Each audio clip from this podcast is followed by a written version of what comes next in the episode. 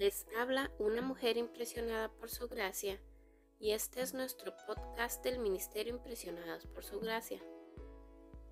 Estás escuchando Mujeres de la Biblia, un estudio devocional sobre las mujeres en las escrituras.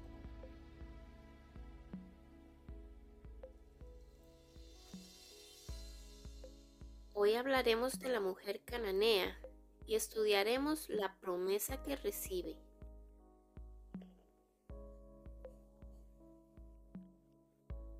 ¿Qué posible promesa podríamos encontrar en una mujer pagana cuya niña estaba poseída por un espíritu maligno? La mujer cananea no habría sabido qué hacer con su hija si no hubiera escuchado de Jesús.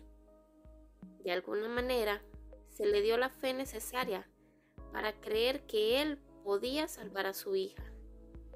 Lamentablemente, los espíritus no son criaturas de una época pasada. Nosotros también tenemos que luchar contra los poderes del mal en nuestra propia vida. La diferencia es que ahora Jesús obtuvo la victoria final en la cruz.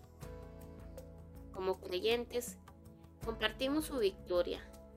Él nos ha dado autoridad sobre las fuerzas del mal que nos amenazan. Puede ser que todavía estemos peleando la batalla, pero por extraño que nos parezca, la victoria ya está ganada. Promesas en las escrituras.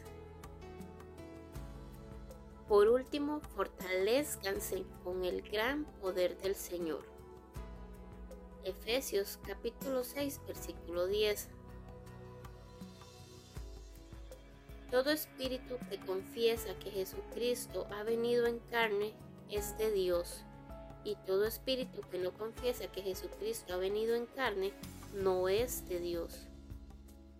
Primera de Juan, capítulo 4, versículo del 2 al 3.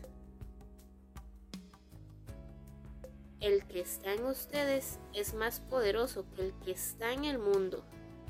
Primera de Juan, capítulo 4, versículo 4.